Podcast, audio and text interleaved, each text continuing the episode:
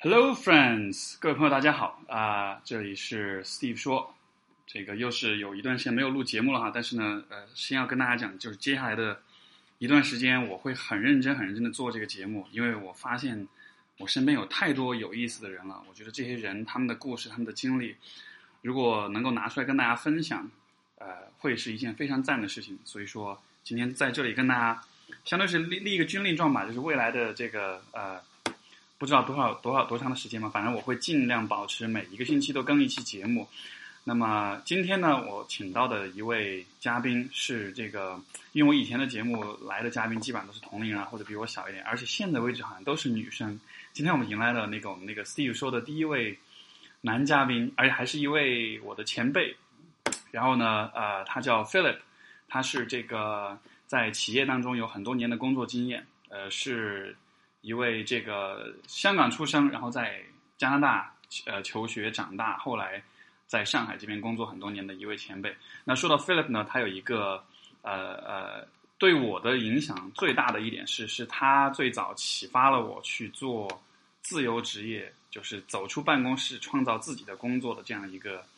呃这样这样这样的这样一个角色。所以说呢。呃呃，我们接接下来呢，就请出 Philip，然后去和他聊一聊他感兴趣的一些话题。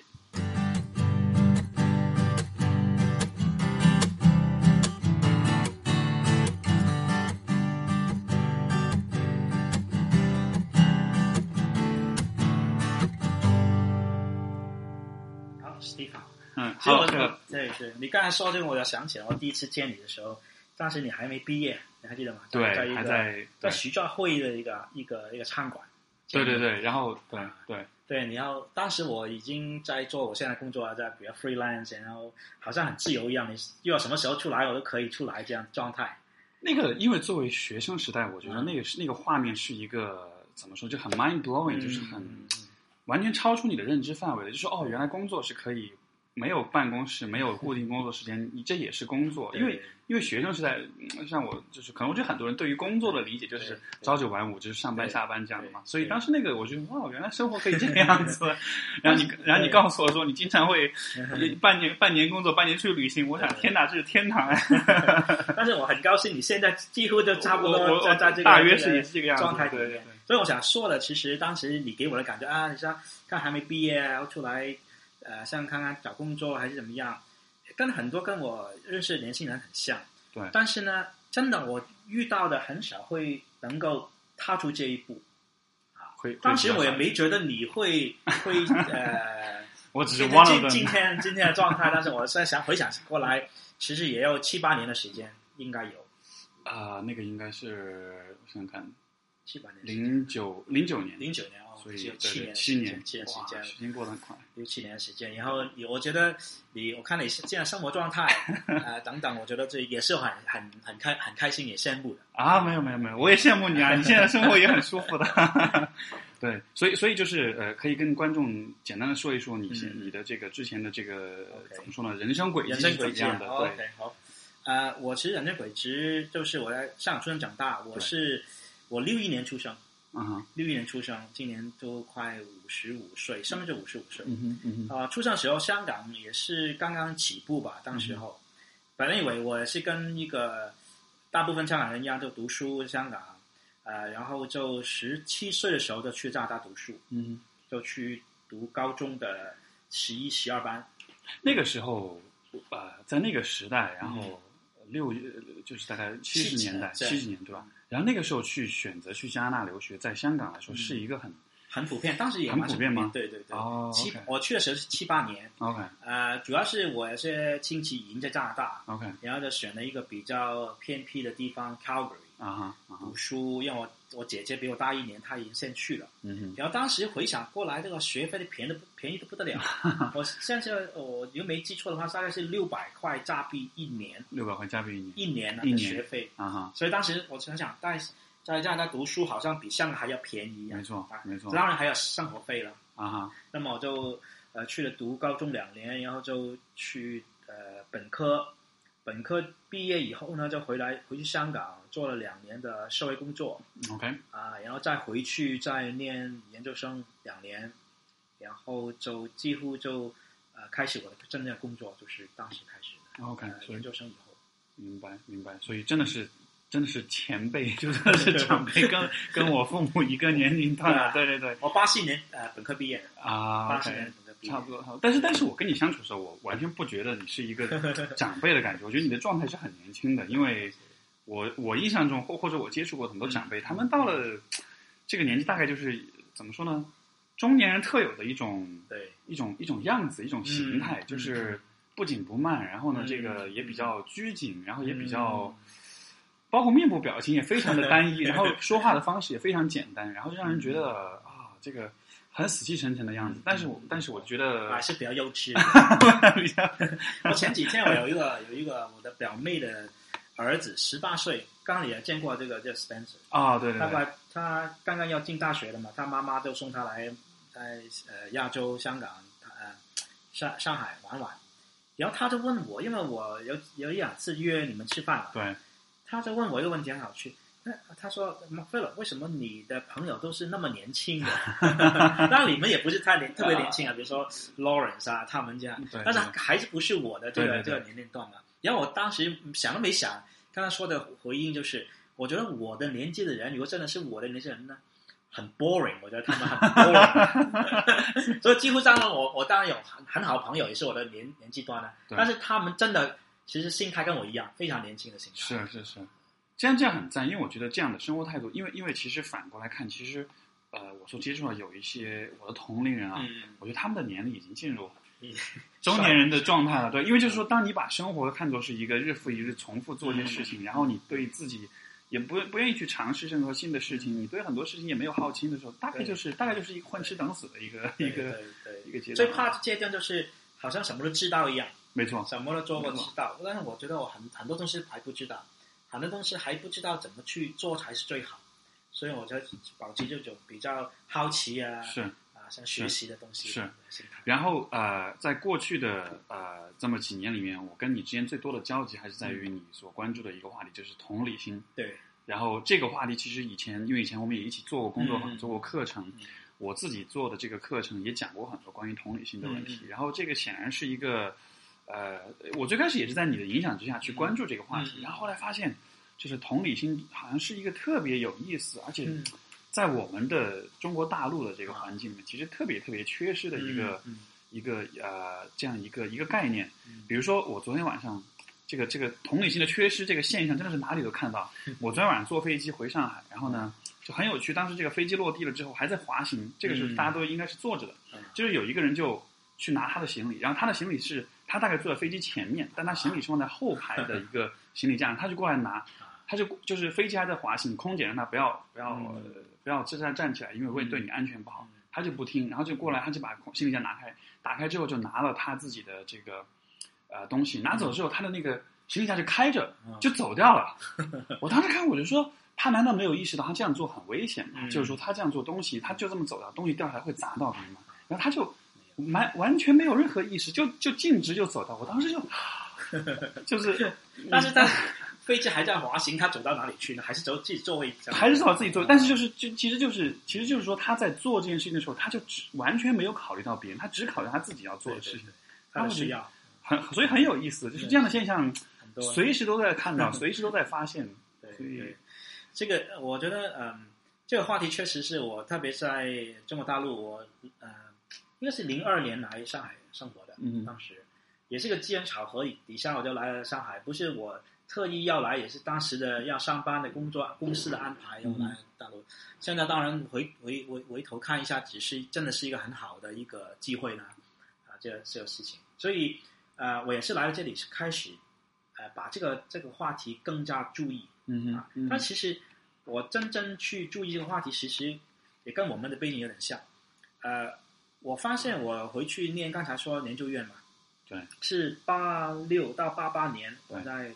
在在加拿大是念这个，我念是 counseling 嗯哼辅导心理学。嗯哼我发现我这两年里里面念来念去都是念同理心这个东西，嗯哼因为我们读这个 counseling program 的不是非常 clinical 这种，嗯哼不是在临床很多，都是针对一些比如说已经正常的人，怎么去通过辅导能够让他做得更好，或者是会去建立新新的习惯。嗯哼发现不同的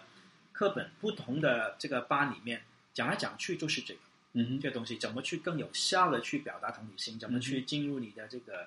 一个对方的世界里面。你会怎么定义同理心呢？或者是简单来说，就是我觉得它是本身是一个呃能力来的，嗯哼，本身是一个能力，一个综合能力，嗯哼，啊、不是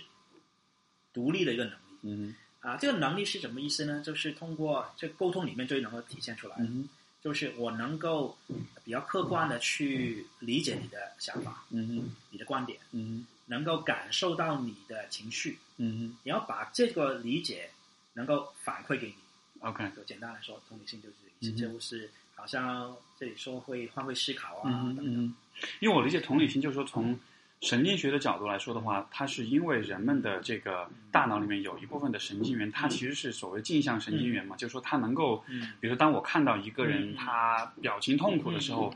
然后这也会激发我的大脑里面的这一部分神经元，它激发之后就会让我去模在我的嗯这个嗯嗯呃在我的这个呃呃呃就是说我的大脑里面也模拟类似的这种很嗯痛苦的那种感觉，所以说。所以说，这是同理心其实是有一个生物学、有一个生物学神经学的基础的，对对吧基？础它是一个天生其实就有的这样的一个能力。对，那说得很好。其实大部分都有，除非你有一些比较这个在发育啊或者是出生的时候有些问题的话，对有些人确实是没有这个感觉，是，是看到一个很很悲惨的呃这个电影，他没有反应。对啊，对在路线看到一个什么小狗给给给车撞倒了，没有反应。可能我想，可能如果有自闭症，或者说是有这种。呃，叫做什么？就是反社会性人格的这样的人，嗯嗯那就 psychopath 这对种人对可能就是没有了，对吧？嗯对，所以大部分都有对。所以问题就是有多少，没有错，多少，或者是你怎么样去把它发挥出来。是啊是。，我们就天生都有这种能力去感受到别人的东西。因为因为我觉得这是很 make sense 的事情，因为说你想在这个，如果从人类进化的角度来说，如果人是没有同理心或者很缺乏同理心的动物的话，嗯，那我们可能就没有办法，就是说，当我们的同胞，对吧？你想在远古时代，因为人类是一种嗯相对其实很弱的嗯生物，嗯我们也没有很锋利的牙齿，也没有很有力的肌肉，嗯相比于各种那个大型的掠食者来说的话，那这样的情况下，大家就只能抱团。嗯嗯，但抱团的时候，如果没有那种对彼此的那种关注和那种在乎的话，哇，嗯那嗯，可能我们就已经灭绝掉，所以留下来的都是那种可能比较敏感的、 比较在乎别人感受的这一对这一小撮，但是就对对我对，觉得这个也是推动人类这个进化的一个动动力了嗯。当然，我们也有自私的一部分，就是在在群体里面也是要要要叫 selection of the fittest 去是做这个事是是但是整体来说，我们还是本身天生就有这个能力，是，所以我我比较专注就是，好像最近写这本书，主要是怎么去把它能够发挥更好。嗯因为在社会里面，其实有很多东西让我们呃把这个原来的能力嗯掩盖的。比嗯举个例子，简单例子，大部分你会坐地铁，大部分的人都在看自己的手机，对，关注的是自己的东西，好像对刚才说的对这个飞机上一样。那么我的同理心最最关键一点就是，你先关注对方，你才可以调动你的神经元嘛，是吧？嗯嗯，所以你都关注看也不看的话，你根本不可能去去去嗯哼发现别人的情绪啊、想法等等嗯。嗯是因所为以我们怎么去抗衡这个事情？因为因为对，其实我觉得一直让我很困惑一点就是，你看，因为呃，从神经学的角度，从这个进化进化的进化心理学的角度，其实人们是就是说，呃，同理心其实是一个非常有利于我们的生活生存，非常有利于我们社会关系这样一种能力，对吧？因为你想，如果一个人没有同理心，他不懂得怎么去。换位思考，去设身处地为他人着想的话，可能他跟周围人的关系就会变得很糟糕，嗯很糟糕嗯。但是与此同时，其实我一直以来都会，因为因为我我自己是在中国大陆，就是说嗯生长，然后受教育，到了十八岁去加拿大，但就是在之前的这个阶段里面，你现在因为有了同理心的意识，我再回过来反思，就会发现，好像我们的文化对于同理心的这种强调，因为如果你把它看作一种能力的话，我们对于同理心作为一种能力，对这种能力的这种培养跟训练，嗯我觉得是非常的缺失，甚至我会觉得有些情况下是主动的再去忽视或者甚至是去压抑它的。嗯，比如说，我举个例子，这个我们的这个呃，以前上学的时候，嗯，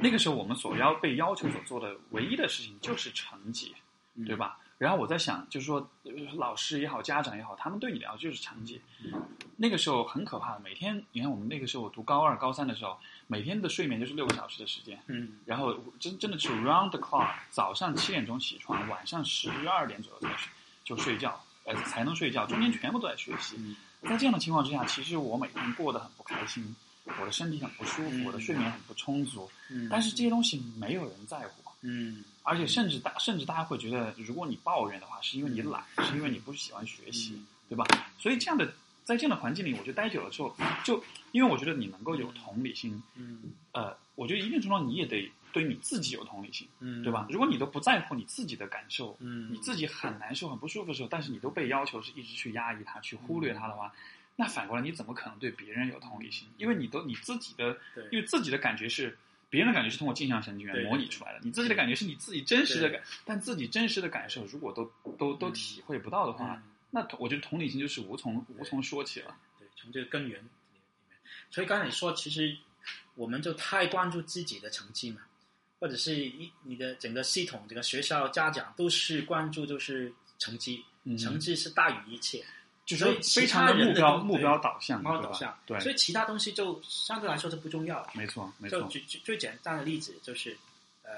地铁门一打开，啊哈，里面有一个空位，对，几个人冲过去空空位，这这这经常的吧？这个空位就等于他他他的成绩了。我对我没错这样解读就是，他今天的目的就抢到这个位置，好像是这样，当然对我是对夸张一点了。所以这个变成他唯一的目的。那么如果他是唯一的目的的话呢？也许就在这个位置旁边有个孕妇，或者是有个老人对家，他根本看不到没的，错因为这个是我的目我没的错目标。没错，就是说就是说，其实我觉得达到目的这个本身。并不是说一定有问题，但是问题是嗯在于你在达到目的的同时，你就忽略了周围人是在做些什么。因为，因为，因为我觉得每个人的确生活中是有自己包括你说你想地铁你要去坐，我觉得嗯我也理解，对吧？嗯你你你比较辛苦，你比较累，你想对对坐着对比较舒服一点，OK。但是与此同时，你在去做这个座位的同时，你把周围的人推得东倒西歪的，对那这就对这就不对了。因为如果这样子，我每个人就会变得越来越 自私。对， 就有平衡吧。我觉得这个也嗯是社会文明。大家既然我们在比如说上海几千万人的城市，要是 give and take 很重要，就是是关注到一些东西。有些时候啊、这一天我都没得做，那么是下一天也许我能做，是大概这个是心态。当然，我们不是每次事情好像都很礼让一样，不是不一定是这样。但是我们知道我们在做什么，是对吧？是有的是嗯时是。候你不礼让，反而更慢，反而更慢。你有你有你你去过日本吗？嗯，我对日本的一个很深刻的印象就是，嗯我觉得每个去过日本的中国人都会有这样的感觉，就是非常讲规矩，对对吧？而他们讲规矩，为什么这么讲规矩？我的理解，嗯因为他的一个岛国，他的资源有限，对，对吧？这样情况下，他需要最，他需要用最高效的、最呃，他需要最大化他的效率。那就像你讲的，效率怎么最大化呢？嗯就是通过规则，每个人都守规则，整个社会的效率就增加。如果每一个人，如果有一两个不守规则的人，那所有人都跟着一起遭灾。像我记得那个，我以前住在北京的时候，我们家的路口啊、呃是那个就是东，大概是东直门外大街、新东路大概那一块儿，嗯那个路口啊、我经常下班都要从那路过，有走路上下班啊。然后无数次就看到一个什么现象呢？就是，呃，在路口，比如说呃呃东西方向的这个呃嗯车流，然后红灯停，就红灯了。那红灯了之后，如果呃你在进入红，就是这个其实交通法规，你去啊考驾照的那个交通法规里面，他会学这个。对对然后就是就是说，如果你在进入十字路口之前，如果对前方已经红灯了，然后这个时候如果你发现前面那条路不通呃是是堵住的，车堵在那里的话，你就不应该进入十字路口，你就应该停在你这一侧，嗯你应该把十字路口亮出来，这样让南北方向的车才能够对走对。但是我无数次就看见，就是那么一两辆车，他就是为了抢那么一点点的时间，他就非得把车开到那个红绿灯路口里面去。然后他开了开进到这个路口里面之后，他就把南北走向的车堵住，然后结果就是呃，等到他要走的时候，然后也没也动不了，然后他侧两侧的车也没法走，结果就是你看到一个路口本来是一分钟之间是非常通畅、非常顺畅的，结果就就因为这么一两个。有的时候看到这种人，我真的是觉气得我咬牙切齿。嗯对虽然这个跟我没有任何关系，你知道吗，但是我就真的觉得对因为因为你能想象吗？就是因为我一直觉得，我一直有这样一个呃一个一个一个理论，就是嗯说，我觉得这个世界上百分之九十九的人都是对都是 reasonable 的，都是对都是都是对这个是理性的，对。但是但是有百分之一的人对都是都是 morons，都是都是白但是你痴。大部分的法律就是规则，都是因 为要要要针对这些人嘛。对啊，所以说你想想看，中国十三亿人，那就有一千三百万白 痴啊，一千三百万白痴，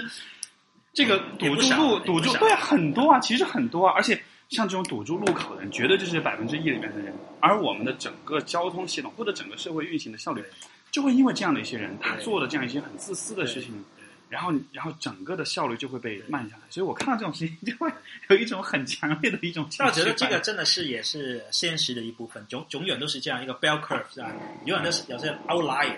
肯定大部分人都是没问题的。其实好像现在我们坐地铁在上海都是一样的，对安检对每个站都有安检，对好吧？啊，当然我们要制造这个昼夜，这没办法了。嗯嗯啊每、每个安检的位置都要聘请四五个人在坐这里，当然从整个这个 employment rate 好事了。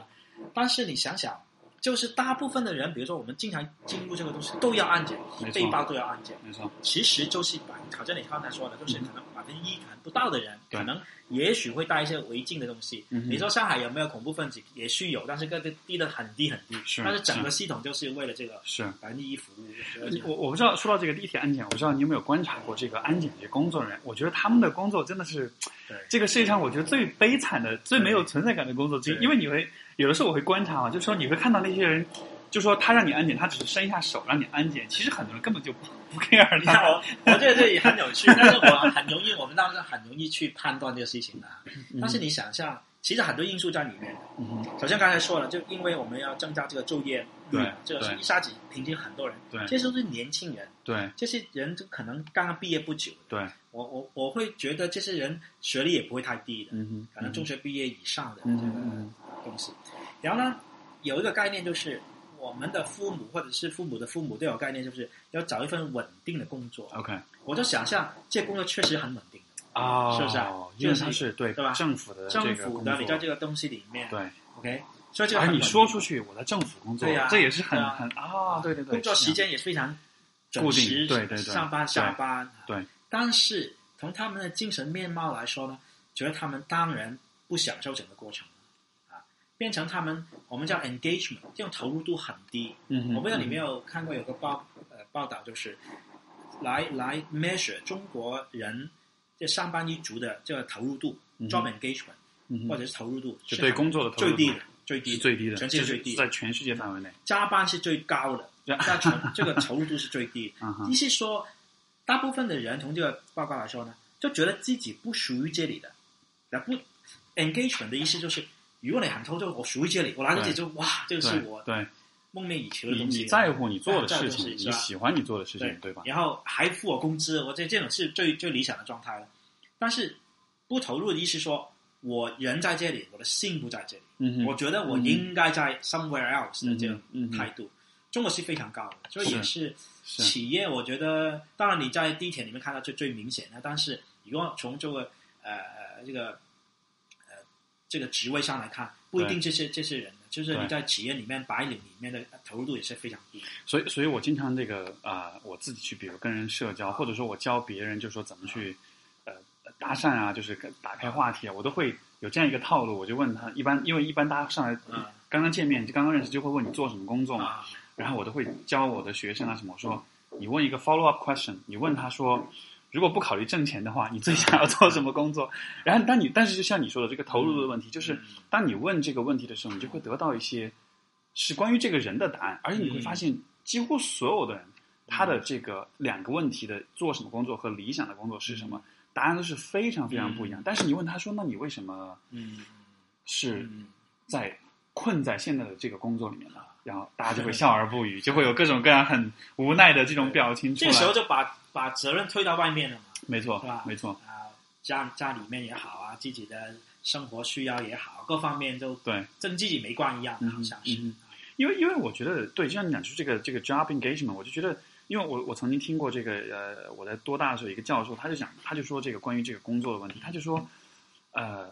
哦是这样，当时是他是讲到是有学生问他，就是说选择一个自己喜欢的专业到底有多重要。嗯他讲，他就讲说，你想想看，现在我们假设有两个人，一除了你以外还有一个人，他跟你的智商、知识、呃呃，然后学历，所有的一些是完能力完全是一模一样的，嗯但是，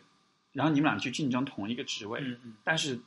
这你做这个你竞争的这个职位，对于你来说，它只是一个 just a 嗯 job，、只嗯，是一个工作，嗯但是对于那个人来说，他非常的喜欢这个专业，他非常的在乎，非常的有热情。这样的情况下，你你想想看，你跟他的竞争怎么可能会是能够胜过他？嗯所以，所以我觉得当时听到这个，我也觉得嗯更强化了我对那种就是说，呃，你所你你真的得是对你做的事情得有热情，得喜欢。嗯可是，呃，如果你再回头再来看，我们这一代人，八零后也好，九零后也好，其实我们成长经历中，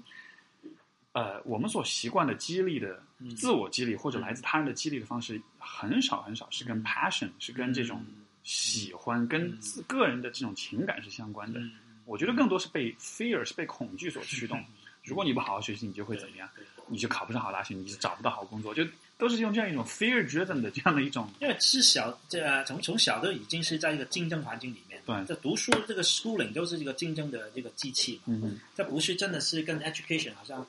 扯不上很大的关系一样。我嗯觉得这个蛮可惜的，但是也没办法，像中国人口那么大，就主要是这些人口大国就有这个问题比较严重，嗯嗯资源有限。呃是但是也是每个人的机遇不一样啊。有些时候，好像你这也是一个环境长大，但是你有一些有一个机会让你去反思这个问题，让你能够嗯哼，挑开这个这个这个框框。所以所以你知道吗？我会有这样的一种呃推测或者一种设想，就是说，其实如果我们看学校的教育体制，呃，不管是中学还是大学，我觉得他们就是这个部分，我觉得我的理解，它其实对人们就未来长远来讲，其实它对人的生活的影响会越来越弱。嗯因为真正能够让你，因为对简单，其实不光是中国大学，对我觉得在现在在北美、在欧美的很多对，呃，很多人对于这个大学这个大学教育的意义，其实也有很多的质疑了，嗯因为欧美的这这个呃教育，它也变得越来越应试化，也变得越来越功利化，但是它真正能给你这个人的对人生带来多少的影响？所以我会觉得，其实更多的时候是需要我们在毕业之后工作之后，需要在我们自己有时间精力的情况下，就自己去学、嗯去看、去读嗯。因为至少对我来说，啊、我读过的大约，比如说十本或者五本，对我嗯人生最有影响的书，没有一本是在学校里面读的。嗯，要么是业上学的时候业余，嗯要么是毕业之后去读的，没有一本是课是课本。嗯但是你那些课本你读完之后，嗯你的人生没有得到任何的影响嗯，对吧？但是，当你能够有机会去读一些那种能够改变你人生的书的时候，嗯那种感觉就让你，我觉得是非常震撼，是对一真的是一身起鸡皮疙瘩 对的。对，可能也不止只是看书，可能一部电影是吧？嗯哼，一个对话，或者是没一错个什么东西。所以，所以这个节目我就希望能够有那样类似那样的效果，就是可能大家听完之后会觉得啊，有一个地方被点醒了。但是所以读书某程度某意义上意义上是一个神话，嗯哼就是盲目的相信这个东西。我觉得是，好像你说的是是是时候去反思一下嗯，这个东西究竟可以做什么，不是可以做什么。是是，我我我记得还好，没有太迷信这个东西，嗯没有太迷信这个东西。因为我因为你当因为你现在在这个年纪，我觉得你的嗯阅历、你的经验可能已经给你足够的这个但是我我是 education 最有资格迷迷信这个东西， 因为我是六零代上啊哈讲过来的啊哈，我也也读过大学，也读过研究生，对，但是我可能在里面真的是在经历里面吧，有一些看到它的本质以后呢，嗯哼我就觉得，哎，这个东西不是它呃才可以学到，嗯哼，不是不是什么非常有什么 magic，嗯进去以后嗯出来的变成另外一个人。是所以是，可能也接受这一点，所以我不知道有没有跟你说，嗯哼。我大儿子，呃，说要到大学的时候，嗯我是鼓励他不要去的。 啊，你是不要对啊不上大学，对啊，不要浪费生命是不吗要？浪费生命。啊 这个蛮有趣的，我啊现在现在想起来，你听过吗？没听 过没。没有，你没跟我讲过，对，他他从小都不喜欢读书，对嗯他不从小都不喜欢上学。因为读书这个字首先太里面太内容太丰富了，我就对上用上学这个行动，他从小都觉得上学不适合他，对对对，做功课对他说非常乏味。嗯哼嗯你要哼，上课，觉得一般人去那个段时间里面要学这个东西，对他是是嗯哼不可思议的事情。对，长话短说，他十七岁终于毕业了，终于毕业 了，终于毕业， 读完了 啊，读完了，已经啊哈无数次逃学啊等等，然后最后还没有被人赶走，嗯读哼完了。好了，读完以后呢，其实对他来说是很很大的一个东西，因为没有保护了，对你没有东西可以逃了，是吧？对对，上上学你都最大的你的 occupation 就是我想想今天找什么理由不上学，没错，对吧？变成你的一个动力嘛。对对对，但是好了，既然不用上学，你做什么 呢？那么正于他呃 anyway 也是一个机会，有人介绍他做一个这个 job，一个 part time job，嗯哼就是帮一个人做 assistant 嗯哼助理，嗯哼，这样一个 producer 做助理，嗯非就是常音乐的音乐的，他他们不在这个行业，但是嗯只是你年轻十七制作人，他岁喜，欢玩，对吧？你喜欢玩，然后你没事做，你不用上学嘛嗯哼，不如你就做这个助理对，对学学对东西跟这个人。嗯哼每天工作很简单，就是你呃中午就去之前打个电话给他，嗯哼你要吃什么午饭，我们买几个盒饭给你。啊对，OK，然后去到晚上七点钟，大概是大概时段八个小时左右。对，然后中间他有什么需要你就帮他去做，比如说他哎觉得哎有本书要图书馆，你帮帮我去拿吧。啊，有些时候他不你不不用接回来，你在图书馆帮我每一页影拍下来， ，OK，然后回来帮我去放在电脑里面。啊，比如说他家里面有装修，要水管坏了，冷呃空调坏了，他就做这个事情。买生菜活生活助理哈，生活助理，什么都做，嗯哼，去菜市场买菜。嗯哼， OK，他还没开始做这个事情，可能开始一一段短时间，他说：“哎，不如去读书了。”因为他身边同学嗯都、因为大部分都毕业就读书了嘛哼，。对，对，在香港，你中学毕业，大陆也是一样，你你真的要读书，你要去升学的话，也不是太难的事情对，不用你不能够去一流、去二流、三流、四流的大学都应该可以的，对吧？是啊他说哎要读书，我说我就问他什么理由，我听听他什么理由你要读书。啊哈，他说啊，因为你不读书，以后出来找工作很吃亏的。嗯他说哦，这个理是理由 number one，OK，、啊我我现在听完才回应哼，。啊哈，第二个就是，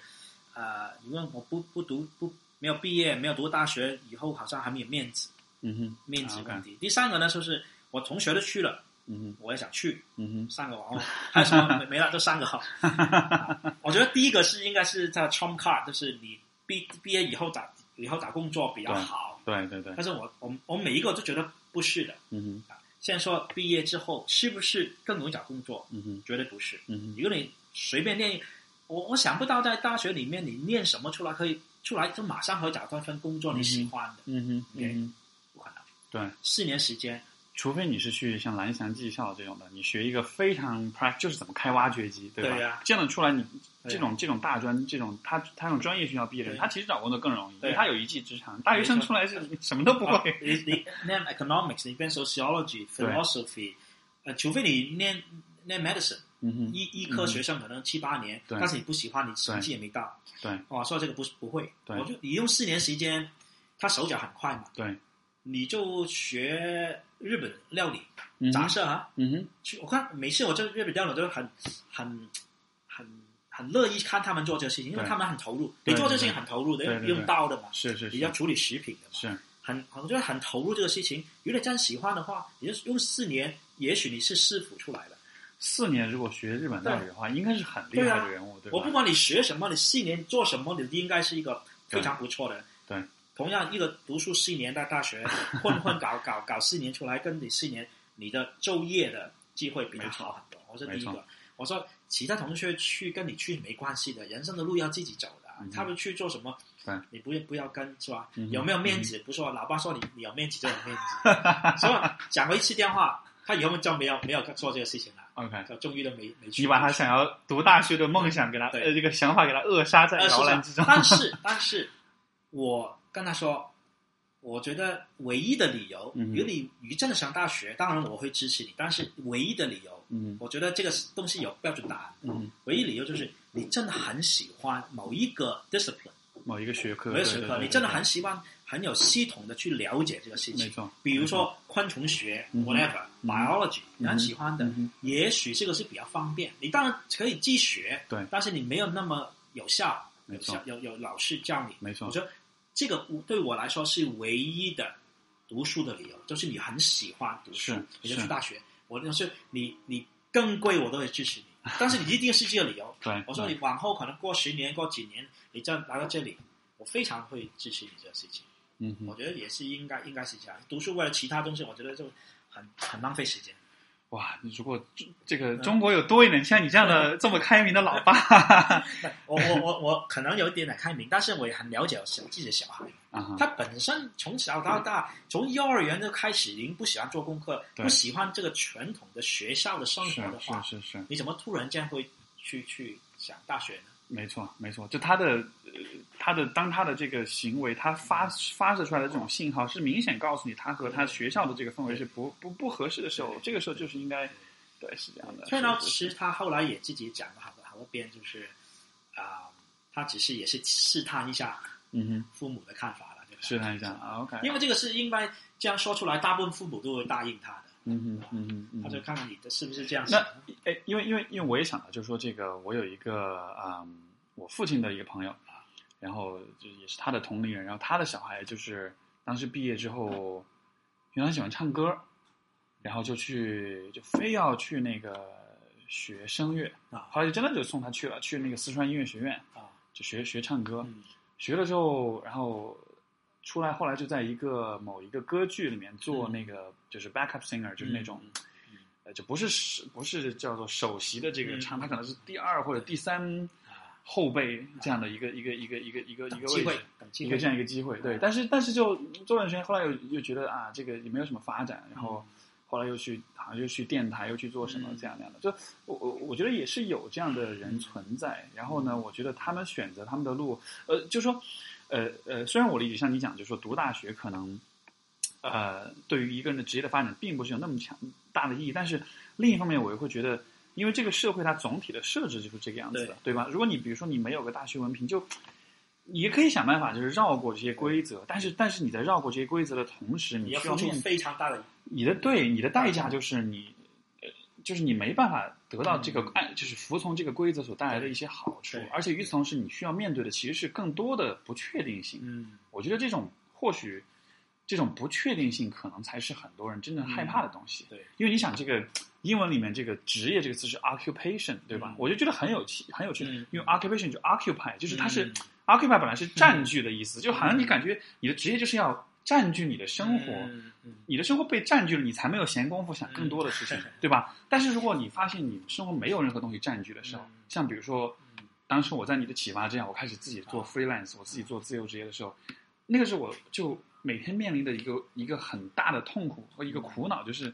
我每天有大量的时间，我不知道做什么。 就我的工作我也做，但是有大量时间我不知道做什么。嗯对，然后那个时候就有很强的一种渴望，哎呀，这是我找一份工作，让一个人来帮我安排一些事情，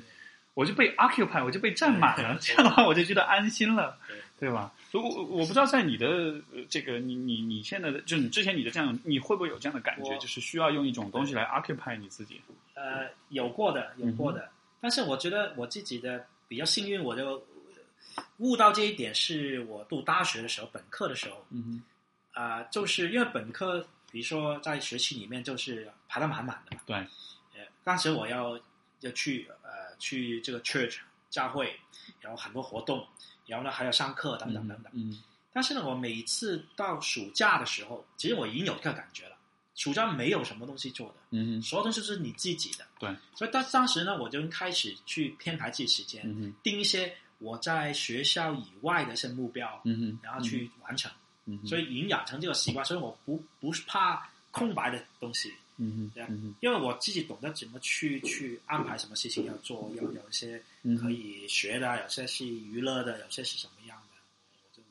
从本科的时候有这个感觉。但是你要说 occupation 这个字，其实英文很多这个字，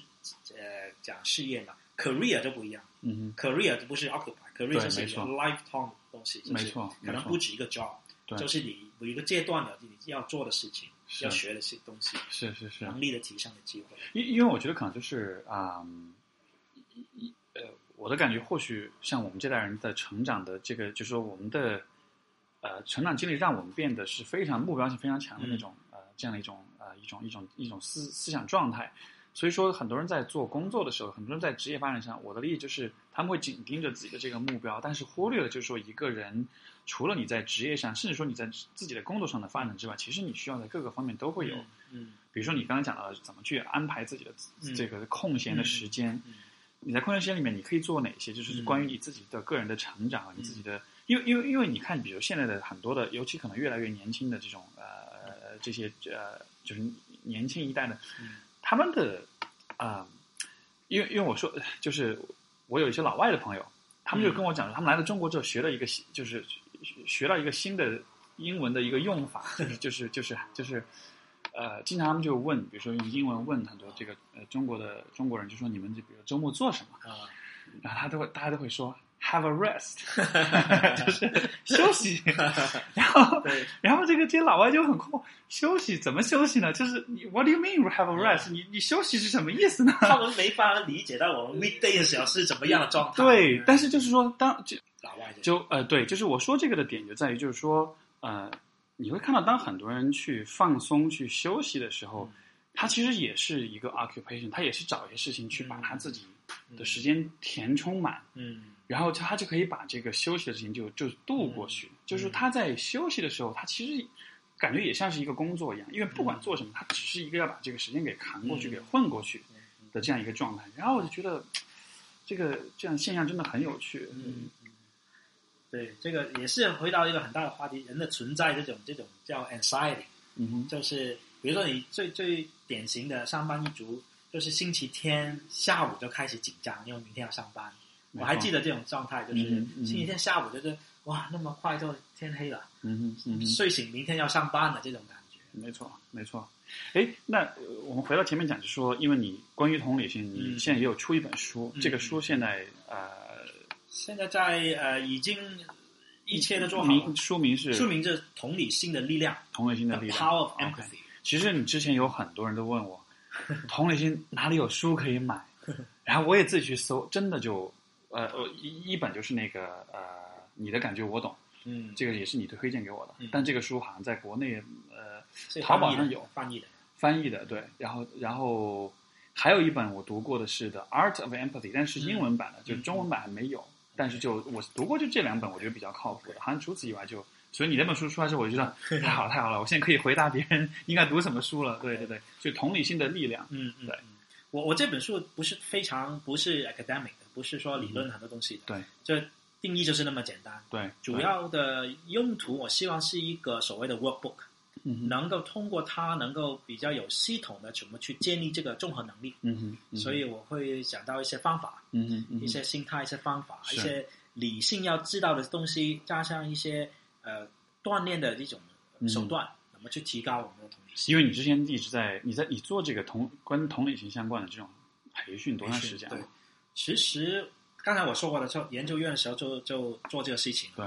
当时我一直都没有从事这个辅导的工作，嗯哼到最近这十几年做企业培训的时候，我就嗯发现，哎、企业现在很流行 coaching，、嗯哼嗯非哼常流行 coaching 教练啊，对企业教练，所以我做了很多这方面的课程。嗯他哼们发现还是回到老本行里面，就是怎么帮助这些主管，怎么去多一点的同理心的沟通的方式，嗯嗯来了解你的下属，或者员工怎么了解你主管的一些想法。嗯所以同理心就是应用在这个企业里面。所以这本书其实前身就是一个课程，嗯哼一个课程怎么去帮助企业里面的主管、员工，嗯怎么提高他们的同理心，能够处理好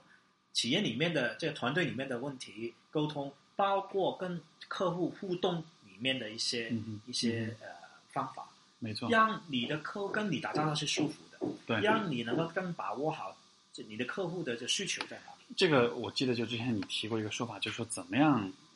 跟人说话，你怎么样能让别人舒服？嗯嗯嗯，好难啊，其 实，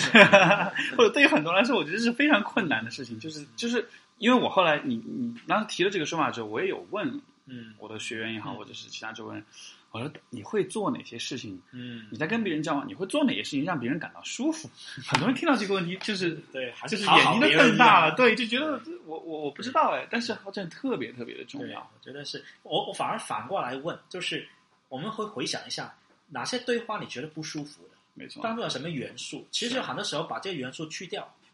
比如说打断别人就不舒服 了，打断本身已经舒服很多了，是不是啊？对，啊，加上比如说同理心来说，如果能够把对方表达的观点能够从你的口中能够适当的去复述确认，对方也感到舒服，嗯哼是吧？嗯哼。谈一些对方愿意谈的话题就舒服。没错，呃，说到这个，就是我经常在那个，就是我做咨询的时候，嗯我经常都会看到有一个现象，包括我经常会用的一个方法，就是说，呃，因为有很多来找我咨询的人，可能他们和他们自己的伴侣嗯之间可能有一些，比如说人际沟通啊、嗯关系上的这种矛盾冲突这样的。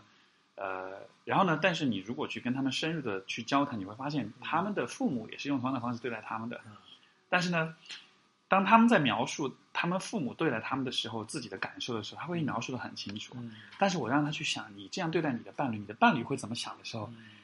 他就完全不知道。他说我不知道他是怎么。我然后我说，那你能不能想象一下，其实有没有可能，你父母对待你的那种时候，你的感觉就是你伴侣此时的这种感嗯觉，你会发现很多人就哦，真的哦，一下子就醒悟了。对。对，所以就好像就是，就好像，所以就在我的这个工作中，我就慢慢发现，同理心对很多人来说，他其实嗯嗯也不是没有这个能力，嗯，嗯其实你点到了，大家还是能理解，只是它它只是一个盲点，只是一个好像同理心上是一个存在于我们意识对意识范围之外的一个东西，对你对得真的是得让他注意到，让他开始从这个角度去思考。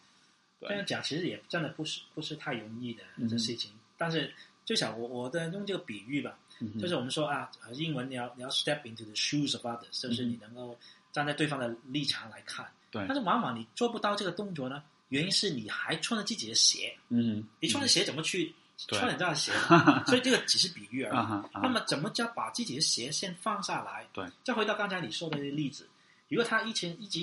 认为自己是父母的这个这个这个关系里面那个受害者，对，他一直 occupy 把这个东西的话，就、嗯就就是他双鞋了。对对对，他一直是想这个东西的时候，他哪里有有还有剩余的东西来去反思一嗯下我对别人产生的这个影响是什么？没所错以，他先把这东西放下一旁，不是说把不不存在，嗯只是把那东西放在一旁，对不是说没有，是放在一旁，对把你很 preoccupy 你的东西放在一旁，然后去考虑别人的东西，对，就但就很多人有，如果你有这样的经历，如果你有很糟糕的父母，嗯嗯你有你的你的对成长经历不好的话，这其实很难，就你很难就说 OK，我把这个东西先放在一边，我可能会一辈子对一直都只要想到这件事情，对我就会特别特别的不爽，特别特别的郁闷。我对自己的这个成长经历当中，有那么一段时间，我也是这样的。我一提嗯到了父 母，啊，就就是就真的是会有那种，可以说是很咬牙切齿的那种感觉。嗯但是就是这个还是一个我觉得慢慢的放下的过程。对，呃呃，我我从去年的时候开始有一段时间，我自己去看了一段时间咨询师嘛，嗯然后呃也讲了很多关于父母的这个问题，嗯然后最后得到的结果是什么呢？我本来会以为说啊，我看完之后，呃，可能我就可以跟我父母又重新变得很亲近了，嗯或者说我重新就跟他们就很怎么样了。嗯结果后来发现，最后结果是出乎我的意料是，从这个这个过程结束之后，我发现就是放下了，就是它根本就不相关了。嗯，当我想到父母的什么冲突、嗯矛盾、苦大仇深的事情的时候，以前我会想，我会觉得这是特别重要的事。后来我发现这嗯一点都不重要，跟我一点关系都没有，嗯就一下就觉得这个事儿跟自己是完全不相嗯关的。然后，但是在你有了这样，你你把这个东西放下之后，你有了这种解脱之后，嗯然后你才会去开始真正开始思考、嗯 o k 我这一生我这辈子到底要做什么？因为在你你放下这东西之前，你思考的似乎都是、我要怎么去嗯修正自己，我要怎么去嗯 fix 我自己。嗯但是当你当这些问题不再是问题的时候，你才会真正开始想，OK，我我作为一个独立的个体，嗯我要嗯我这一生我要实现些什么，我要去达到一些什么。所以这个是一个很很，我觉得这个嗯很有趣，很也是很大的话题，就是对怎么放下。放下可能正如刚才说的，不是 deny 这个东西不存在，对只是把这个话题先还还一下，对找个新的话题出来。对因为往往背后我们有个 narrative 在背后一直在 play，对好像有个对对话一样跟自己对对话，把这个对话先放在一旁，嗯哼找个新的对话，这个对话可能更更正面一点，对跟这个没直接有关系一点。嗯那么嗯你就对这个事情再回头看的时候就可能不一样。在你的这个呃，比如说你的企业里面嗯做这种同理心这个方面的这种训练跟培训的时候，啊、呃，你你觉得最大的障碍是什么？就这样哎呀，嗯哼，我觉得我先先从满足感吧，我觉嗯得哼我在企业做了十几年这种培训的工作、咨询的工嗯作，都有很多机会接触到，呃，比如说三十几岁、四十嗯哼岁左右的嗯哼，员工、主管们。对，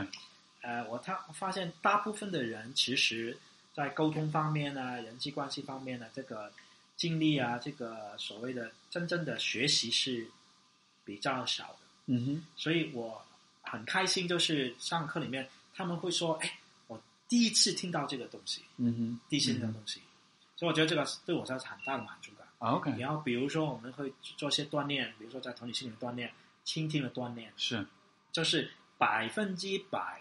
倾听对方 OK 这种状态嗯，对他们说也是很新鲜的事嗯情，哼，嗯因为他们。我们习惯就是我们不会给你百分之百时间的嘛，对我还要兼顾一下我的手机，是兼顾一下我其他东西嘛。哼，是，所以是听的东西，听的过程里面只是片面的听，对，很很不完整的听对。但是在课堂里面，他们就会有这个感受。嗯哼，这下子呢，他们会觉得有有一个感觉，就是很轻松的。嗯哼这个东西是不是我带有很多目的的来听？我嗯的哼嗯目的只有一个，就是明白你。 ，OK，所以我觉得这个是一个大的满足感。嗯，障碍就是我们培训或者是在企业里面工作，我们真正的客户是企业本身。嗯哼，所以我们所有任何事情，你都是要帮助企业让员工提高他们的绩效 OK 为为目的。当然，我的工作就是尽量把我的东西跟绩效挂钩吧。啊哈，我觉得啊如果同理心提高以后，你跟员工的沟通，你怎么去 motivate 员工，肯定会更有办法。嗯哼，所以我从这个角度来切入。但是我也当当然我我我心底里面很很渴望，就是他们不要单单用在企业里面，嗯哼用在家庭里面嗯，用在生活里面，嗯哼，这个才有意义的嘛。有时候东西都是为了企业赚钱，啊所以我的回答你刚才的问题，就是最大障碍就是局限性。嗯我我能够接触都是在企业的这个环境里，就他的对话、他的场景对都是在企业里面，但其实生活中你能看到它是有很强的这种应有用限，对吧？？有限哎，因为因为我我我猜，因为你现在的这个书是已经已经已经已经开始发售了，在网上准备发售，我就以为可以发售了。最主啊要是因为我是呃，它呃上面写的是香港香港籍嘛，啊，中国香港籍，因为大陆现在对中国香港籍特别敏感， 所以就要审批，啊，它审审批审批过程会比较审慢一批些。就是现在已经等了一个月了， OK 应该一个月左右就会出来了。 结果出来结果就印就很快就可以嗯 OK 卖。 OK，因为因为因为因为就说，我猜想可能很多朋友他听了这个节目，他可能也会感兴趣这嗯本书。然后，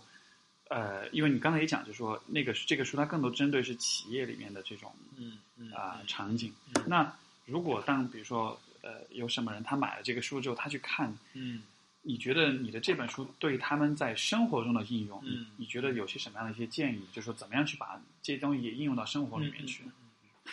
呃，我我觉得应该是通的吧，应该是通的吧。嗯嗯当然，我写的时候都是最主要从商业角角度来考虑，就是我写都是给上班族的嗯啊，在公司里面遇到一些困难，作为主管对于、呃销售遇到一些问题，怎么通过同理心提升可以提高的。嗯但是我觉得这个道理是通的，就是怎么去沟通，怎么去倾听，怎么去提问，嗯这在家庭里面绝对可以用到。嗯哼嗯哼所以我也也希望听听这个，如果有人看过以后，看给我一些 feedback 就最好了。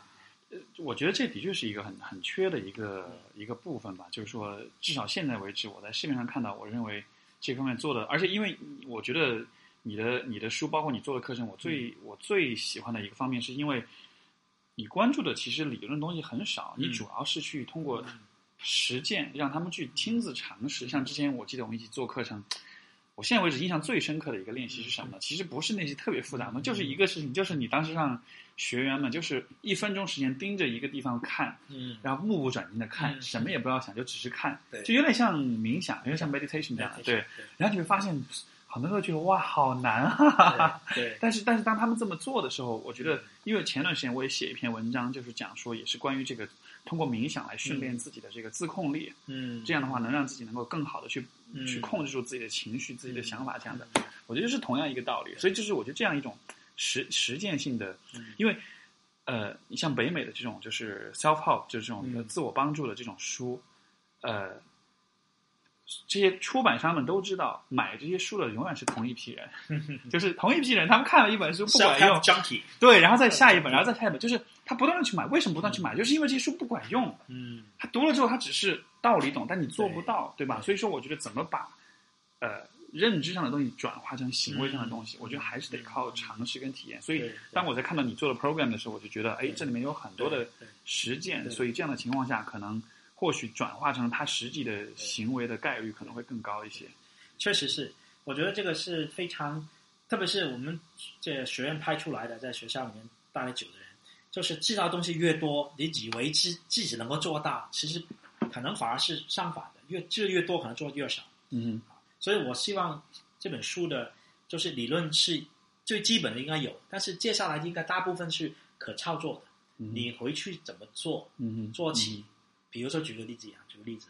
举一一个一个反思，鼓励大家反思。嗯你遇到一个成功的竞竞链，比如说，哎，你签了一个很大的单子，或者是你你这个这个项目做的很成功，嗯哼我就觉得，哎，这个就是你锻炼的机会了。嗯哼你正常来说，你会非常很自满，嗯会哼看看自己有多棒，你会自己多努力。嗯反而呢，我鼓励大家，你在时候呢，静下来想想。我用个比喻，就打开窗看看外面，其实谁帮过你？嗯哼，因为这个是不容易想的，平时，嗯因为很容易成功的时候，就想老是想就自己对，，没错没错我，做的多好，我就看嗯我之前努力，现在 pay off 了。对对，但是你就是利用这个经验 trigger 你去做一个平时不会做的事情，就想想谁帮过你。嗯哼，反过来也是一样，你遇到失败的时候，你很容易去怪责旁人。你看看这个人没有给我这个东西，没有嗯，没没有错。配合。但是想想我的责任在哪里？我我经常在那个就是做这种夫妻的这种咨询的过程中，我都会有这样一个提问，就是说很多人就会讲说啊，我老公不愿意跟我沟通，嗯他这个对吧？就是这个呃，在这个就是跟不愿意跟我讲他的心里话，嗯不愿意这个怎么样？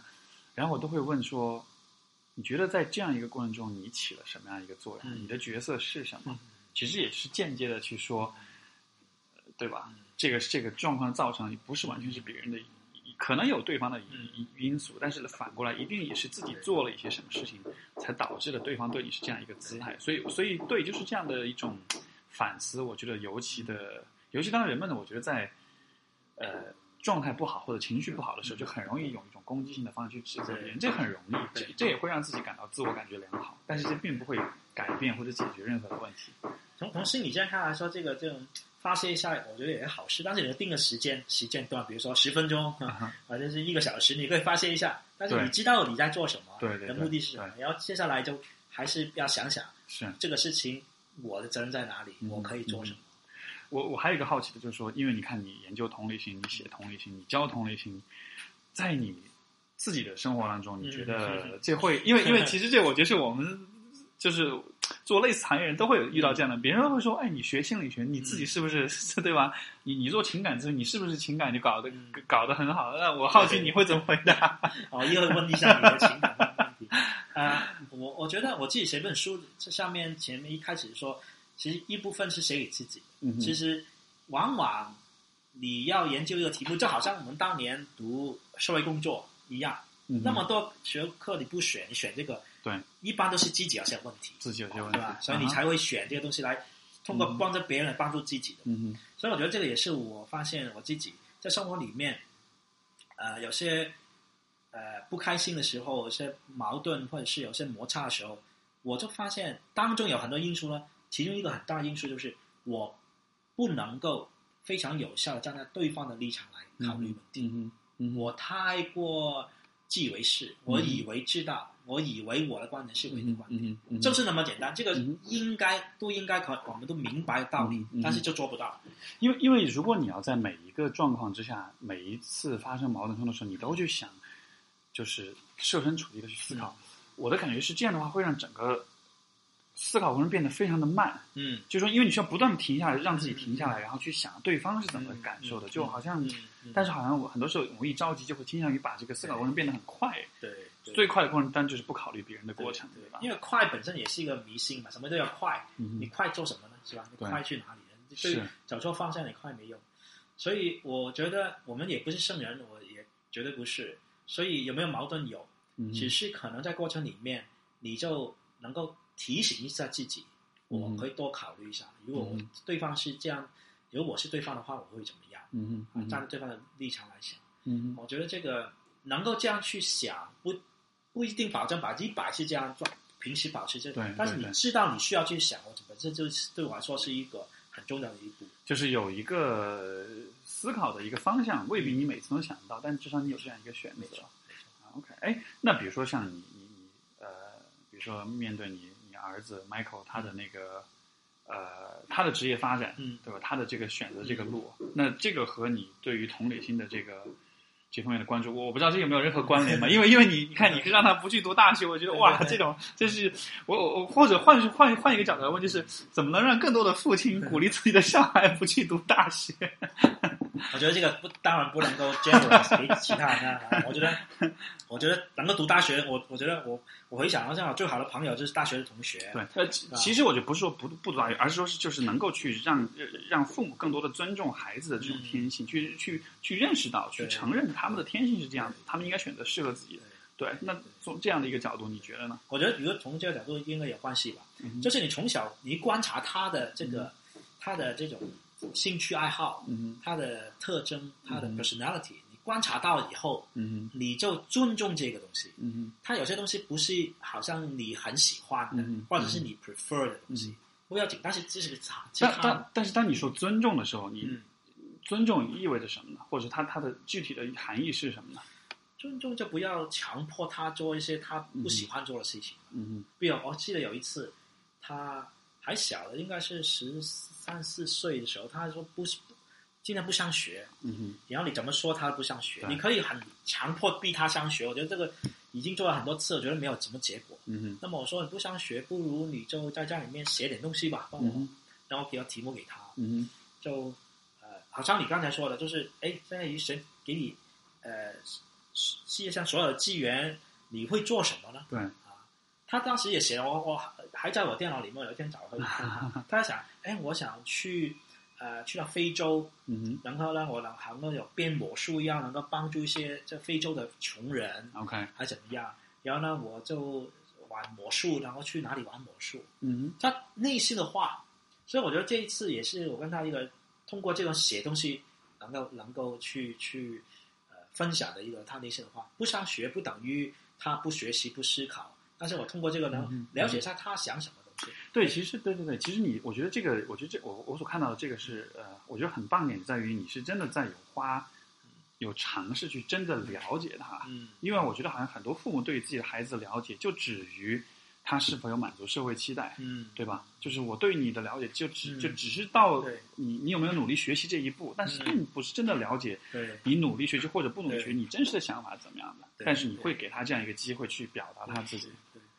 嗯，对我我的知我也知道学校是做什么的。嗯哼，所以我不不会把所有责任推在学校里面，或期待学校做一些我应该我做我们做的事情，嗯是，是所以是有个平衡在这里的。所以好像你说的就是，呃，我不是，因为很多我觉得很多父母是他是学校的 extension，嗯哼，嗯哼，回来就做学校的工作，就好像对对对要逼对他做这个功课、这这个考试等等。对，我觉得学校要做的事情，家庭有家庭的事情要、嗯要哼做。嗯哼。不过这样的一个分工好像嗯怎么讲呢？就是，呃但我因为我在我自己的咨询的经验当中，我嗯说也会发现很多的父母其实，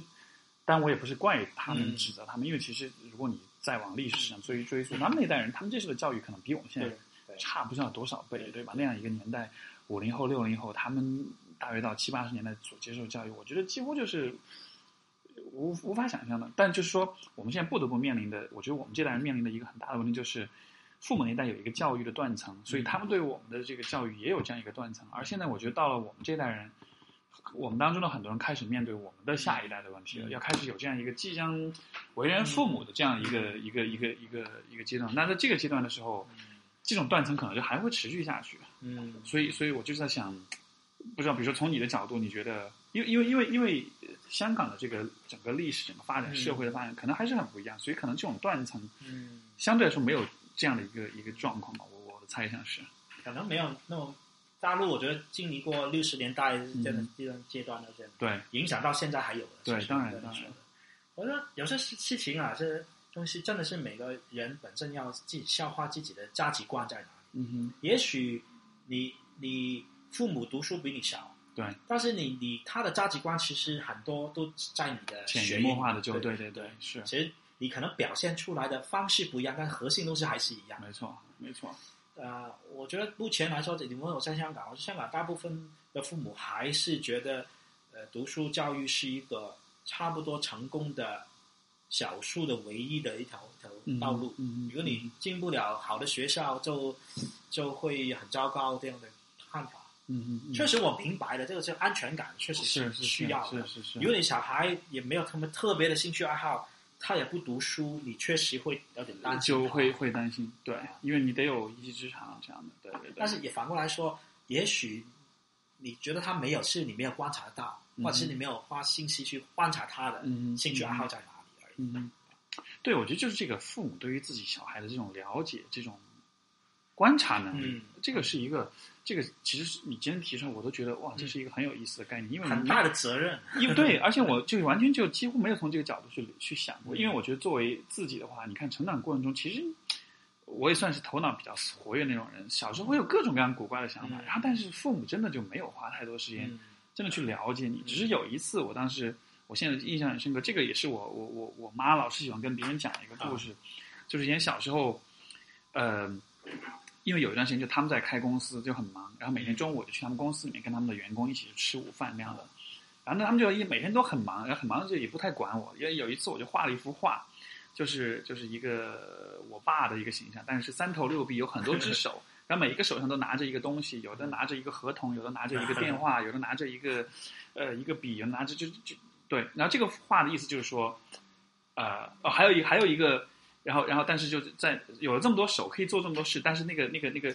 呃那个形象那个人他嘴巴里喊的是再给我多装几只手，这大概是我小学可能四五年级的时候画，当时我妈看到这个就觉得，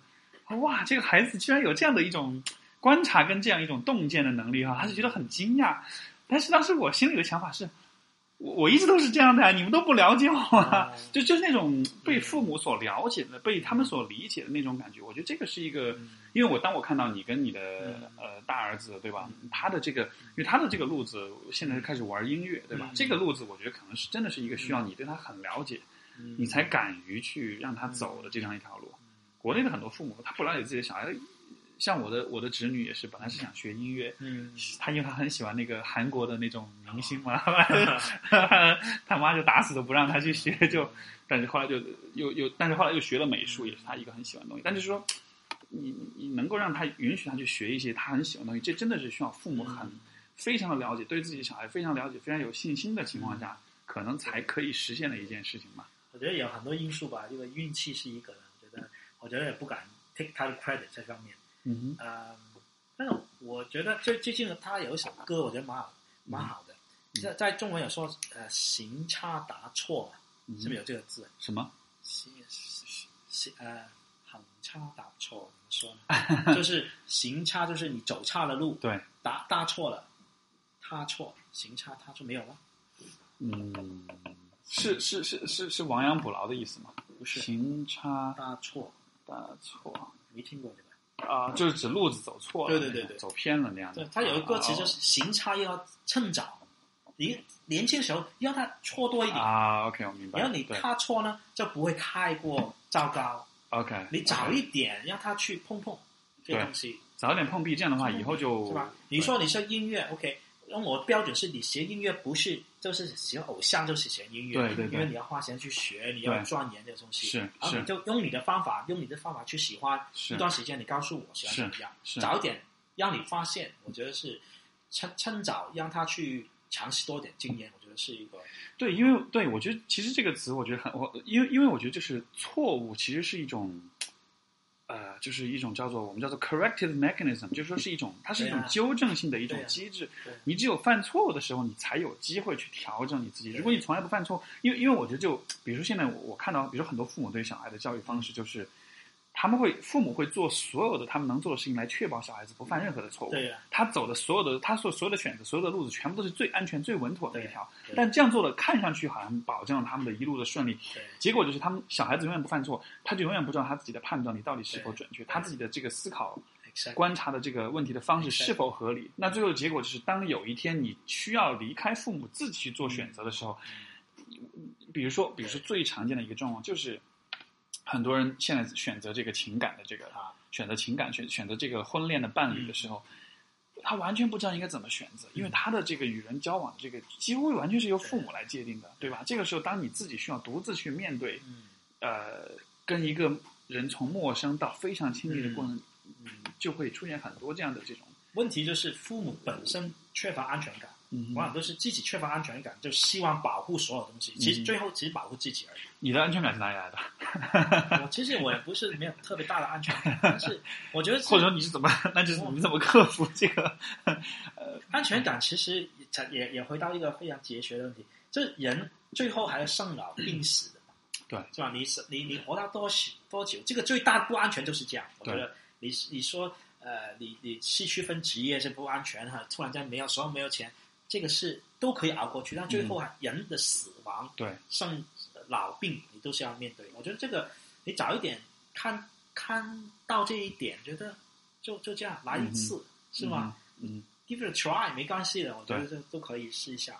呃，我觉得只要你不要没有太昂贵这种嗜好爱好的话，每天要吃鱼翅的话，那么你就很需要很多钱了。嗯，但是你简简单单生活，你确实也不一定要跟人家一样啊、嗯要嗯人家要要要要做什么，要吃什么，你要吃什么，我自己够就可以了。嗯哼，我觉得这个安全感是来自我自己知道我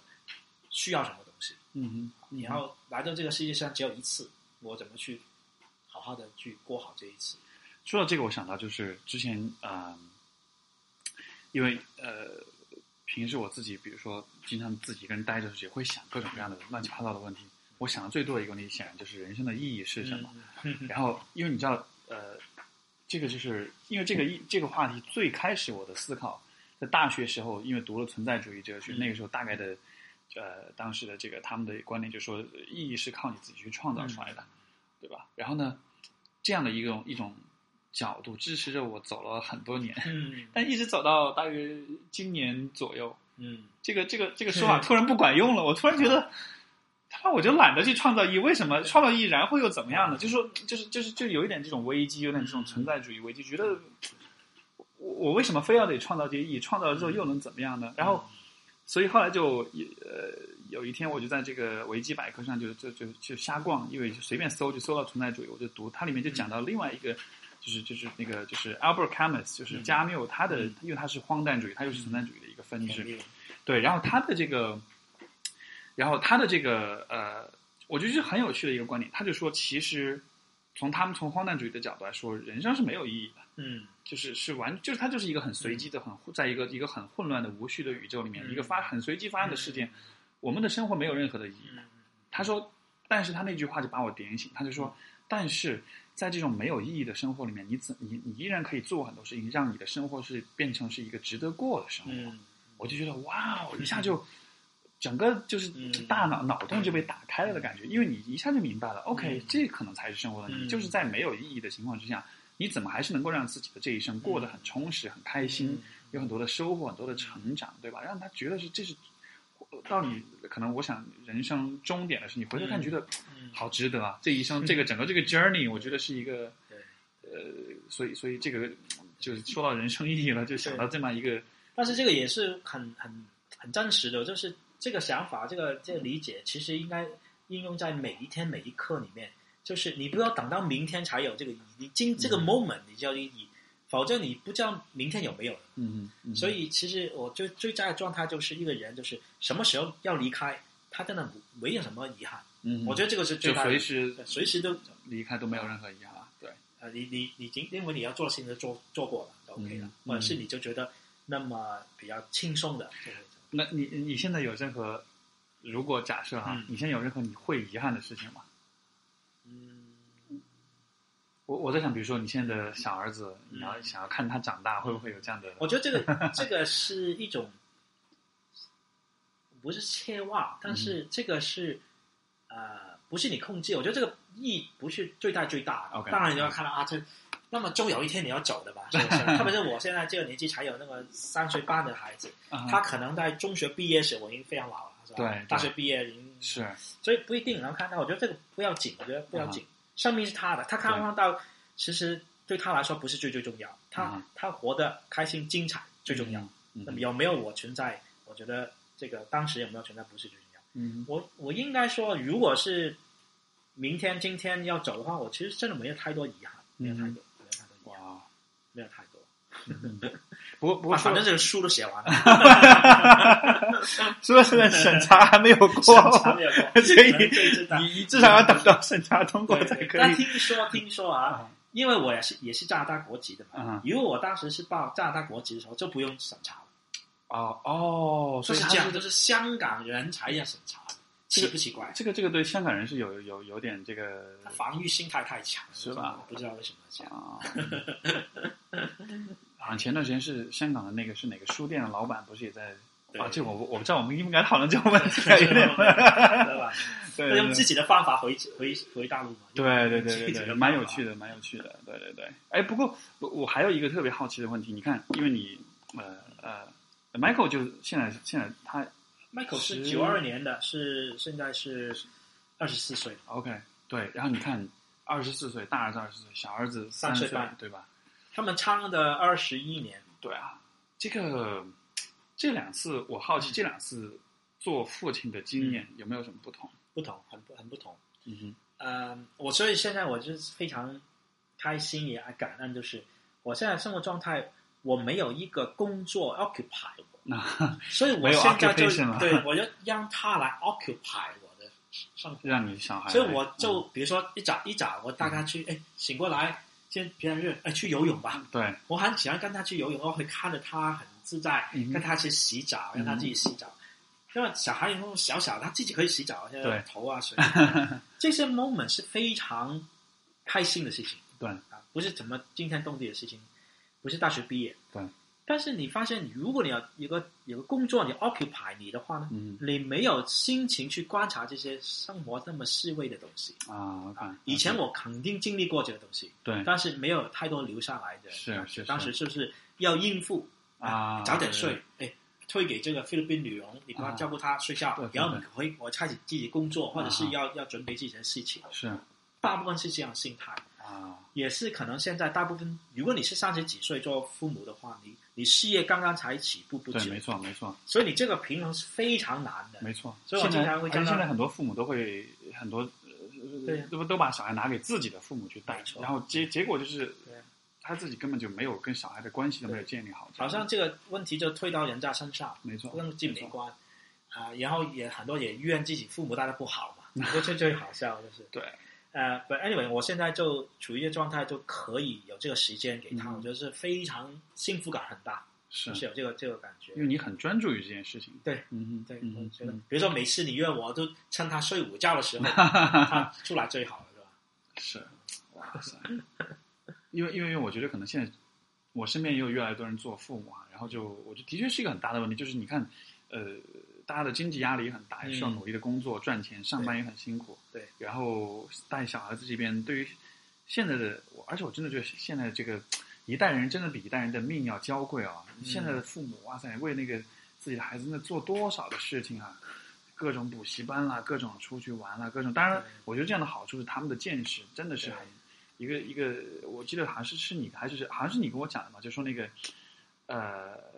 就说那个初中生啊，上地理课啊，老师讲这哪里哪里，小嗯小朋友说我全部都去过，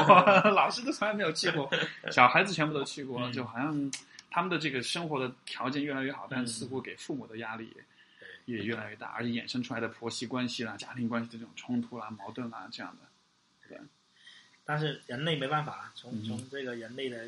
这个发展下去，还是要小孩。但嗯是往往好像我觉得像上帝捉弄人一样，就是让你最不准备做父母的时候，生理上很准备，最好的时候就是应该是二十几岁的时是候，吧是？是，十几二十岁的时候，但是你从从在生活在这个现代社会里面，你在其他方面是非常不足不足够的。也或许是因为现代的社会，人们的成熟的速度会变慢了。嗯因为就说，我就我意思是说，你看你，比如说你现在你读大学，完了你再读嗯研究生，你再读嗯，假设你再读个博士，对对吧？你出来大概就二十嗯五六、二十六七，甚至快三十岁了。但是，但是真的让你成熟的嗯，因为因为因为像我不知道，比如说你在职场里面，你肯定有接触过很多嗯初入职场新人，嗯，就是可能我的理解是，真的是走进职场才是成熟的真正开始。嗯，我对我我不知道会你会不会有但这是样好的像社会有一个这个 script 给你，你就什么阶段你一定要照父母。对。所以这个就是这个就原因，大家没准备好。如果如果如果说让你来设定一个法定的年 龄，什么年龄之前是不可以做父母，让你来设定，你觉得比比较合适大概多少 岁？我觉得成熟跟年龄不一定， OK，我觉得自我觉得自己要啊，女性可能很多都是觉得自己啊要当妈妈了，对，但男生我觉得很多人其实一辈子都没有到那个 我要当爸爸了，我我觉得是这样的啊，这个是一个困困难。 是是是我身边有些朋友，我觉得他呃应该是非常非常好的爸爸，嗯但是他就没没有小孩。嗯，有些有些朋友，我就呃，就就乞讨他不要做爸爸，他就做爸爸，就是有些就是、啊、就是这样的。是，那那的确如此，成熟度跟年龄，我觉得真的是没有必然关系。不过如果非要让我来说，我我会觉得，因为现在中国的法定的结婚年龄是几岁二十一、二十二吧。我记得就是女生二十一，男生二十，好像是这样，我不确定啊，大概是这个那么这晚个，，二十二，我不是百分之百确定，哦我但是大约我记得是这个样子啊。然后嗯，可是我会觉得二十一、二十二岁的话，我假设你结婚之后立刻就做父母，二十三岁左右。那个时候，是啊那个时候的人的心智的成熟，对我觉得哇塞！而且因为因为就是说，现在人的这个越来越晚熟嘛，因为就是对大家在学校里待的时间越来越多对，然后你需要学习的知识越来越多，你的这个工进嗯入职场、进入工作的这个时间越来越晚，所以说二十二三岁，我觉得呃可能这个时候跟对高中生的心态没有特别大的变化，因为你一直在学校里面的话，对对，所以你你现在大前提就是在文明社会里面，社会这个学校，但是如果在农村里面，二十三岁就啊对很大了，你的你的工作可能已经非常独当一面了，是吧？所以，所以就是可能，我觉得可能就说，可能就是人的这个呃生理上的这个、嗯嗯呃发展和人类社会的经济形态的、嗯社会形态的社会结构的发展，嗯可能就是有点脱节吧。嗯现在对社会是在把人的寿命拉得越来越长，对成熟的速度越来越越慢，但是生理上却是这样子对。如果真的要来讲，我觉得我我觉得大约大概在二十八到三十左右再结婚做为人父母，我觉得是比较好的。 我觉得这个话题也很大， 因为什么时候应该结婚，应不应不应该结婚， 不不就是小孩这个太太有趣，而且是很重要的话题，我觉得这个 因为因为因为你肯定不能说强制这样，对吧？但是我觉得有有一个一个推荐的年龄，我觉得我觉得可能二十八到三十岁，因为因为大约你在你想你你我假设你二十三四岁左右毕业，你大约有了那么五年左右的社会阅历跟经验，我觉得这个时候才算是嗯同理心大概 练练够了，对吧？因为你你在学校里面，你在你做小孩，你是小孩子，你学生，学校里面你你不太需要有同理心或者其他的很多的这种生存的技能嗯。我觉得这些东西真的还是在社会上 你才能够去锻炼出来。所以二十八、三十，前前几天我不是发了一个照片给你吗？对对对，在咱们天津大学里面可以，他也是开了一门课，啊他哈，翻译不好叫 seduction，怎么对去？其实是关于 dating，对怎么交交朋友。对我觉得在大陆应该不止一家，应该大学应该有有的。他他说的，像天津有这个这样的一个对对课程，对就是你的，对啊别对的啊，技我觉能我觉得其实对啊，我觉得其实这些东西很有必要学对啊，，对何，必啊？因为因为因为不然你你去哪里学呢？你就没有没有对任何地方可以学。对啊三就是大学教育，它始终还是，因为我一直是觉得本科的这种教育，它的终极目的是让人进入研究生，进入去读硕士，去读博士，最嗯终它是往那个知识的是 knowledge production，就是从嗯知识生产的角度去做准备，因为嗯。本科学的，像我自己本科学的嗯，都是非常基础的东西，嗯嗯你根本不足以让你去承担任何的社会责任，嗯。对吧？所以，所以在中国，刚才说的这种课程很有必要，越早越好，推的越早越好。其嗯实高中啊、初中都可以啊，是吧？嗯，怎么相处啊，怎么沟通啊？如果你的你的小孩，如果他们比如说小学、中学就开始谈想要谈恋爱啊什么的，嗯你会你会是怎么样的姿 态？ 绝对支 持，绝对支持啊！真的，没关系。他这“谈恋爱”这个字也是很重，就是很多 meaning 在背后，用他的定义。对呃，OK，这主要是我觉得几个大前提吧：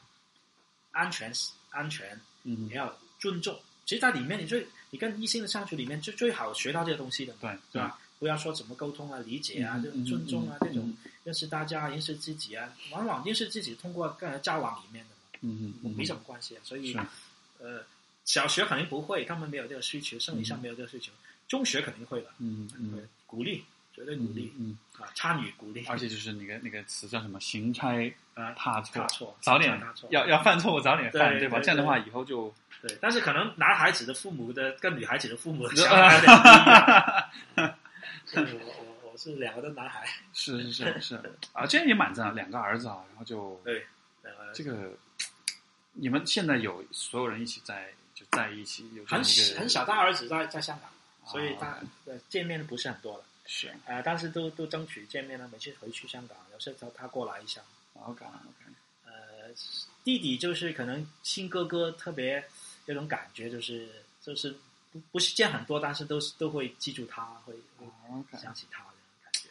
蛮赞的。就是这就是我觉得很有趣的，就是说，因为因为之前我的在节目当中呢，可能就来的都是同龄人，所以说那个生活的阅历跟角度，我觉得还是大家都差不多，没有太大的差异。但是听到你的故事，我觉得哇，这又是一个新的一个对一个维度啊特。别是有个小的以后，你发现，比如说你去上学，那么父母就是很年轻的嘛，是吧？对啊对比如三两三岁的这个小孩的父母都是对三十岁左右，哎对对对跟我还是有点差别 差别。没错。没错啊所以呃，所以说接下来的话，就是这个书会出了之后，然后啊、因为你以前一直在做这方面的这个对同理心这方面的这 种对课程，然后对出了这个书，那呃，接下来会会有怎么样的一些打然后算 卖？点广告吧，没有就看最主要是嗯，这本书本身有课程配合在里面，嗯就希望能够也是给企业吧，这个嗯主要的课程，嗯就是希望能够把这个书里面的最最核心的东西能够嗯转化成为一两天的课程，能够嗯在面对面的给学生一个一个真的是练习的机会，嗯给反馈的机会。所以它背后有个课程，就是呃，基本上反映出书的整个结构是怎么样的一个嗯一嗯个一个，大部分是锻炼为主。之前因为我也有帮你做那个就是角色扮演，就是嗯也是企业培训的一个哦部分，对吧？就是呃就可能需要跟观众解释一下，就是对当时我所做的事情就是 Philip 在做这个企业的培训跟人才的评测嗯这个方 面，会用一些模拟的场景来评估他们的这个各方面的能力。当时我就是以一个演员的身份去对对演对嗯一个客户，然后去或者演一个下属，就跟他们去聊天去对话，然后啊从从通过他们的表现来评价他们各个方面的能力。然后，其实这个过程中我就发现，我当时就有一个感受，觉得，当然也有些人做的蛮好的，或者是嗯做的还 OK，、但是有些人我觉得，这样的人他这样的情商，他这样的这个沟通能力，他是怎么做到的一个一个一个一个一个那是也是五百强企业对吧？对的中层的管理，我是对对是怎 么怎么做到的？ 这还是蛮有趣的，就是我觉得还是印证我那个百分之一的那个理论，你知道吗？啊但是你可能期望值太高了，对于这个东西，五百强的中中层主管不真的不算什么。对对对，所以所以所以，所以但是就是说，我觉得还是还是从同理心的角度来说，我觉得这是一个啊、我觉得非常值得大家去提倡和去思考、去研究的一个品质。因为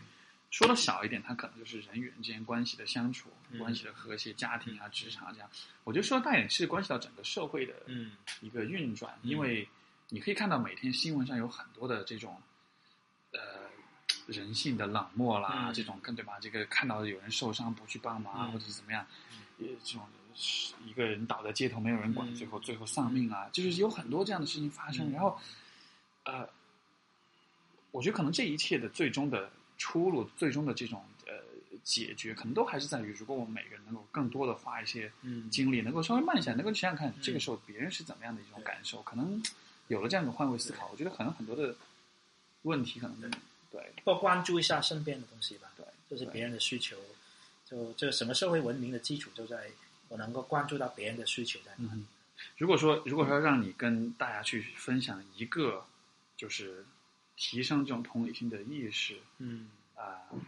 这方面的这种技巧，或者他们可以做的一件、一件事情的话，你大约会嗯，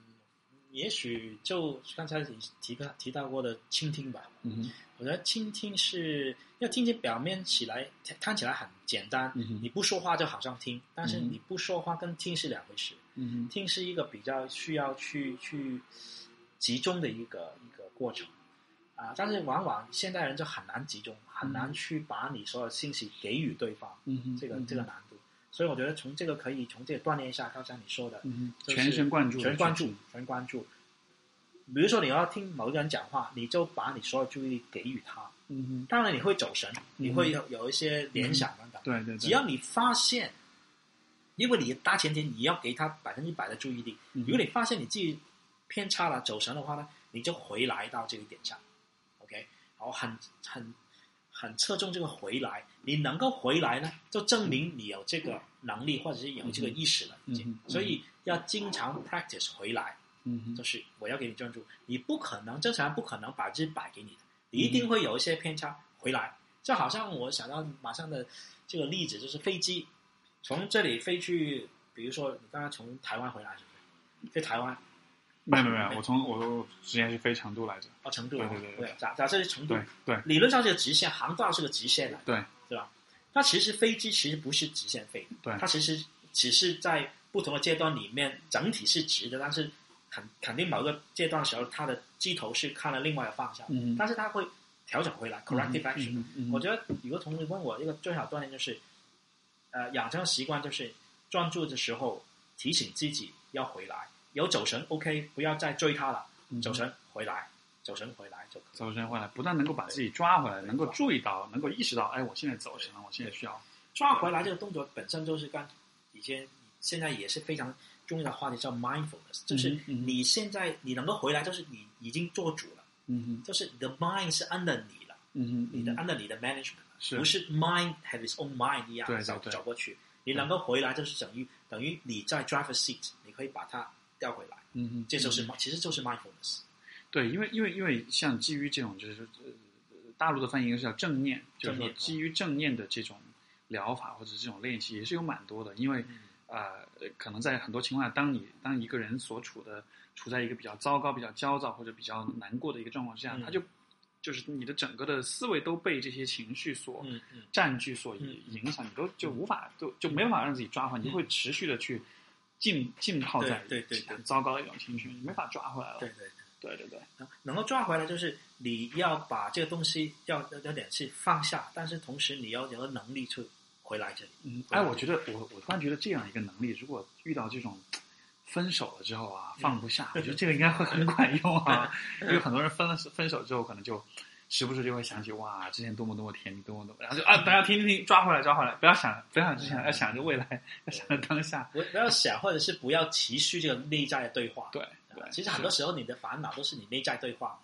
你内在对话，你要你你首先要意识得到你在你有内在对话，另外你懂得去把这个 volume turn down，嗯更好的是能够转到另外台。嗯，把音量给减小了，对减小然后就就可以，它可以存在，但是你把音量对减小一点，减这小样的话就啊，你对，知道这个是音量，你知道这个是你编你自己的对话，嗯你哼，知道以后你就主主权就回来了。没错，因为如果音量太大的话，你就你就以为它就是现实，它就是没它错，就是最怕对最害怕就是它变成现实。对对，所以这就是为什么很多人的眼中，这个很多人会跟我讲，我以后再也找不到他这么好的人 了，就是因为他的那种音量过大，他已经就把这个人当做是这个人的好当做是现实了。它不断是放好的一段嘛，对，没错。越看越好，越看越。所以，所以，所以我会越有玩一个，所以我会有一个，经常跟别人讲有一个冷粑粑效应，就是什么意思呢？就是说，呃，你跟前任分手的时候，嗯就你跟一个人分手的时候，你觉得啊这个人特别烂，像一坨屎一样，啊 就有点恶心啊。但是说，但时间久了呢，这个屎冷却下来，你就觉得这看着有点像巧克力，嗯，然后 你是然后你就想再想去吃它，再想去试一下。你试完之后，你才知道还还是它就是屎，它不是巧克力。但这个